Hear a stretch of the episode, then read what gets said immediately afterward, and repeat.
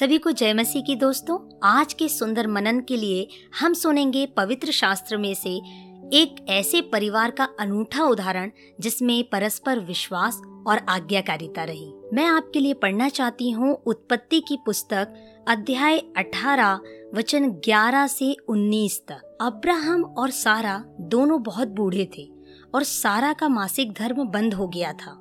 इसलिए सारा मन में हंसकर कहने लगी, मैं तो बूढ़ी हूँ और मेरा पति भी बूढ़ा है तो क्या मुझे यह सुख होगा? तब यहोवा ने अब्राहम से कहा, सारा यह कहकर क्यों हँसी कि क्या मेरे, जो इतनी बूढ़ी हो गई हूँ, सचमुच एक पुत्र उत्पन्न होगा? क्या यहोवा के लिए कोई काम कठिन है? नियत समय में, अर्थात बसंत ऋतु में, मैं तेरे पास फिर आऊँगा और सारा के पुत्र उत्पन्न होगा। तब सारा डर के मारे यह कहकर मुकर गई, मैं नहीं हँसी। उसने कहा, नहीं, तू हँसी तो थी। फिर वे पुरुष वहाँ से चले और सदोम की ओर दृष्टि की और अब्राहम उन्हें विदा करने के लिए उनके संग संग चला। तब यहोवा ने कहा, यह जो मैं करता हूँ, उसे क्या अब्राहम से छिपाए रखूँ? अब्राहम से तो निश्चय एक बड़ी और सामर्थी जाति उपजेगी और पृथ्वी की सारी जातियाँ उसके द्वारा आशीष पाएँगी। क्योंकि मैं जानता हूँ कि वह अपने पुत्रों और परिवार को जो उसके पीछे रह जाएँगे, आज्ञा देगा कि वे यहोवा के मार्ग में अटल बने रहें और धर्म और न्याय करते रहें, ताकि जो कुछ यहोवा ने अब्राहम के विषय में कहा है, उसे पूरा करे। परमेश्वर अपने वचन के पढ़े जाने और सुने जाने में हम सभी को आशीष दे।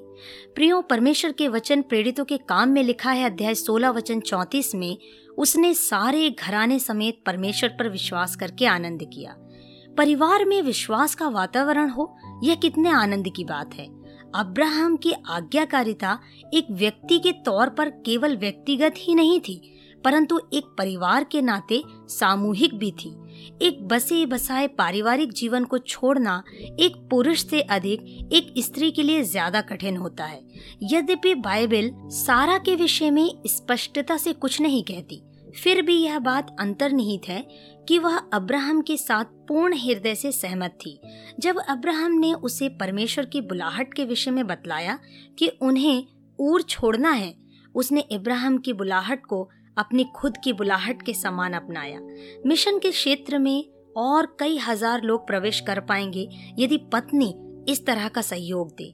प्राय परमेश्वर पति को बुलाता है। पत्नी को चाहिए कि वह अपने सिर के पीछे चले। मुझे यह पदबंध बहुत अच्छा लगता है, विश्वास द्वारा सारा ने भी। न केवल ऊर छोड़ने की परमेश्वर की बुलाहट में, परंतु परमेश्वर की आज्ञा जो उसने इसहाक को बलिदान करने की दी थी, उस पर भी सारा पूर्ण हृदय से अब्राहम के साथ सहमत हुई कि वे परमेश्वर की आज्ञा का पालन करें। बलिदान के स्थान को जाने के लिए अब्राहम को सुबह तड़के उठना किसी प्रकार से सारा से बचकर निकलना नहीं था। मोरिया पर्वत बहुत दूर था और यह एक व्यवहारिक ज्ञान है कि लंबी यात्रा की शुरुआत बिहान को तड़के की जाए।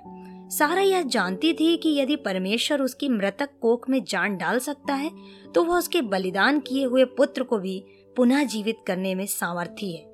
ऐसे कई जवान हैं जो अपने माता पिता के विरोध के कारण परमेश्वर के काम में नहीं आ सकते हैं। यीशु ने इस परिस्थिति का गंभीरता से अवलोकन किया।